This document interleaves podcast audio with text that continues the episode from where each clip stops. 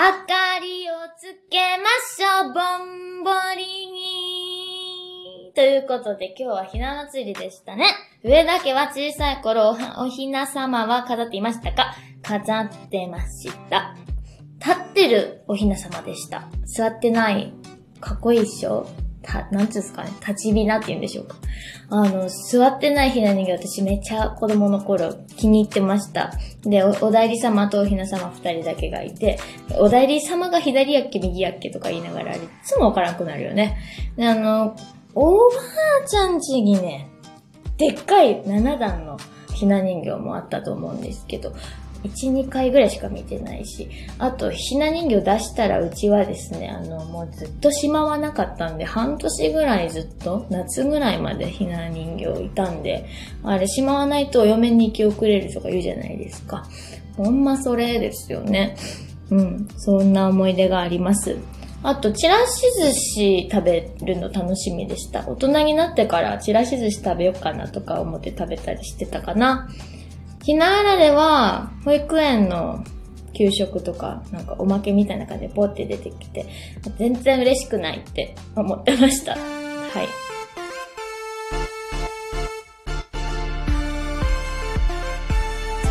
上田まりえの朝まで生返事。先日、役払いに行ってきました。今年どうやら私は前役なのだそうで、人に言われて気づきますね、ああいうのってね。行った方がいいんかなとか思いながら、まあ、行かんこともないやろと思って、住吉大社さんにですね、妹が行きたがっておりまして、行ってきたんですよ。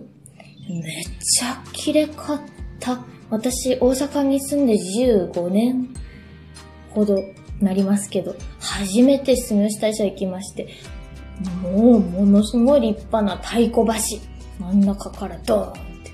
そして行くとですね、初立祭という、あってですね、猫の、なんか置物？ちっちゃな置物。あれを毎月1体ずつ購入して、それをね、48回続けるんです。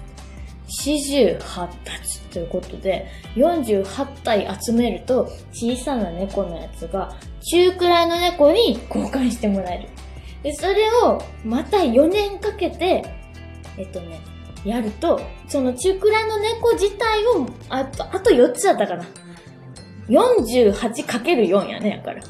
すると、今度は大猫に変えてもらえるっていう。中猫が大猫になっていく。で、全部頑張ると何年かかれてたっけ ?12 年とかやったっけ？あれ？なんかちょっと計算がおかしいんでなんか間違ってますけど。とにかくね、私は毎月通うなんてことはしないからどうしようって考えておりました。あの、今日2体買っていただいても大丈夫ですっておっしゃったんで、マジかと思って2体買って帰りまして、はい。右手招きの猫、左手招きの猫、両方です。左手招きが家内安全。で、右手招きが、えー商売繁盛ですね。で、これを両方とも、ちょっと選べないわということで連れて帰りました。猫は神様の使いだそうですからね。いやー、すごく可愛かった。あそこ行ってみてほしいです。皆さんも住吉大社。で、あの辺、阪海電車っていう昔から、古くからあるですね、あの、路面電車がずっと通っている道ですので、うん、面白いと思うよ。春のこの陽気にはね、ちょっと合うんじゃないかしらと思いますので、もう私もついでみたいに役払い行っちゃいましたけれども、皆さんもよかったら行ってみてください。ああ、スッキリしたって感じがしました。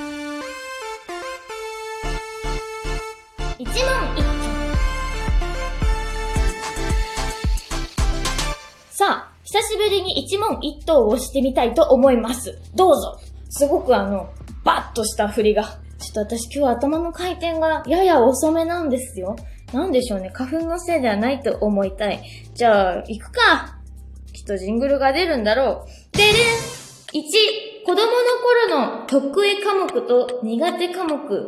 えっとね、得意科目は国語。苦手科目は算数。に100万円もらったらどうする？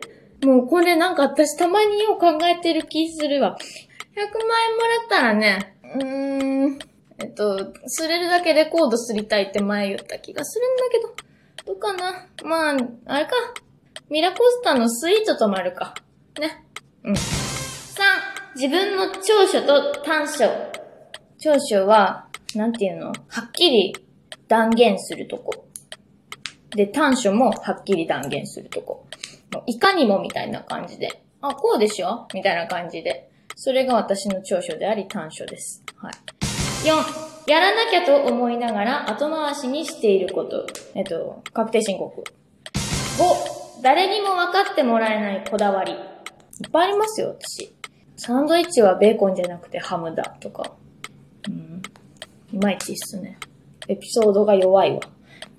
芸術家のこと、まあ、草間彌生さんとか、ゴッホさんとかを、ゴッホたん、弥生たんと友達みたいに呼ぶこと。人によっては怒られるから。でも私はそう呼びたいの。親しみを込めて。あと、えっと、キティちゃんのことはキティちゃんじゃなくて、キティさんって呼びます。はい。6、朝起きたら待ち合わせ時間でした。さあ、どうする？顔面そう吐くよね。うん、とりあえず電話して、ごめん今起きたって言いますね。7、生まれ変わるなら？猫になりたいです。8、動物園でテンションが上がる動物。これはゾウだろ。ゾウだよ。あとパンダ。ちょっと中尾明さんみたいなさ、ゾウだよって。でも虎もかっこいいよね。でもあの、熊もよく動いてくれるから楽しい。いっぱい出して、そんなずることないですよ。はい、ゾウ。9、アルバイトでやってしまった失敗。あよくやってましたよ、私。シフト入ってるのに忘れるとか、あとが、学校じゃないや、会社のこと、レコーディングとかとアルバイトがダブルブッキングで同じ時間に入れてしまってたとか全然ありましたよ。もう本当に向いてなかった。あとね、地味によくやってたのは、ケーキ屋さんでバイトしてる時に、ホールケーキの側面のところを潰しちゃってましたね、よくね。すみませんって言って、あの、パティシエの人に綺麗に直してもらったりしてました。最悪です。はい。10、遺伝だなと思う瞬間。もうね、常々あって、私は母親とよく似ているなと思うんですけれども、あの、母親がすごくはっきりと言い切っているところを見たとき、きっぱり断言しているところを見たときね。はい。あと、うちはね、実は母も父もね、意外と心配性で不安症なんですよね。私もそうなんですよ。そこはね、ダブルで引いたなと思っておりますね、一応。はい。終わり。はい。一問一答いかがでしたでしょうか？意外なとことかあったかな？まあ最初の質問の得科目の国語に関しては、これは勉強せんでもわかるやん、問題文読めばと思って。だいたい100点取ってましたけど、算数の方はマジでダメで、角度とか測らん、測っちゃダメよ。あの、計算するような問題で、私は、あの、なんとなくの目、目、目で見た勘で35度とか書いて、正解ってなったりして、それしか合ってなくて3点とかありました。100点満点中3点ですよ、ちなみに。ぐらい算数は苦手でした。はい。今もです。はい。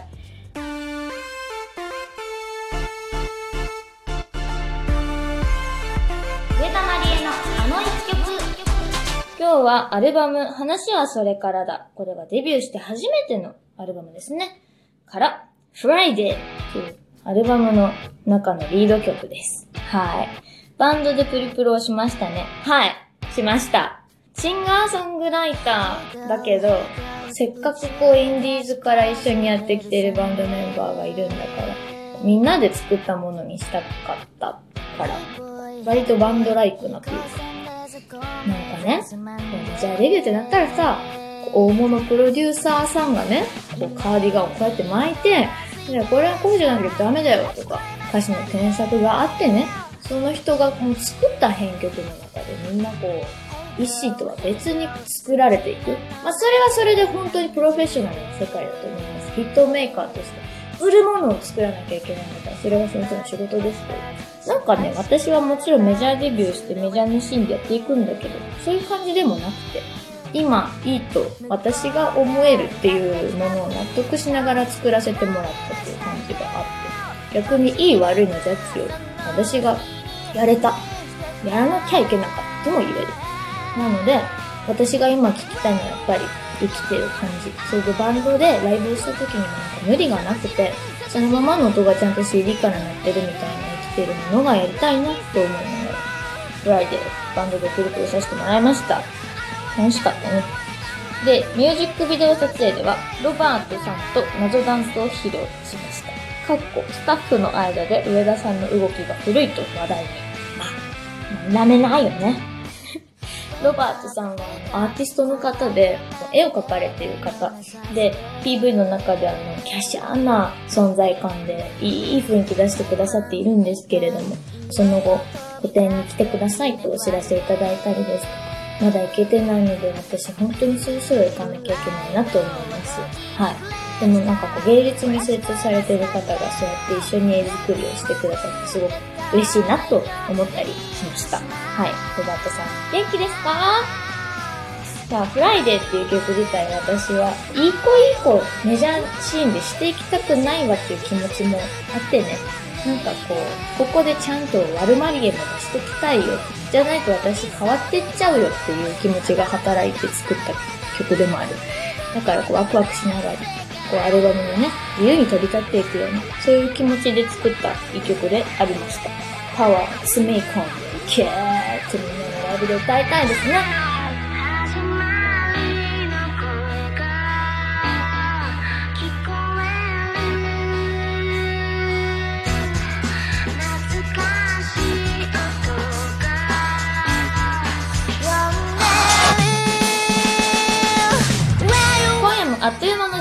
間でした。今週日曜日は商売ロックの配信ライブでマリマリが歌うそうです。頑張ってほしいですね。番組へのメールは info アットマーク上田マリエ .com でお待ちしています。花粉症の皆さん辛い季節ですが、もうそろそろブルーミーが似合う季節。ハーツブレーカーツアーももうすぐそこですから元気にいてください。それではこの辺で今夜そろそろおやすみなさい。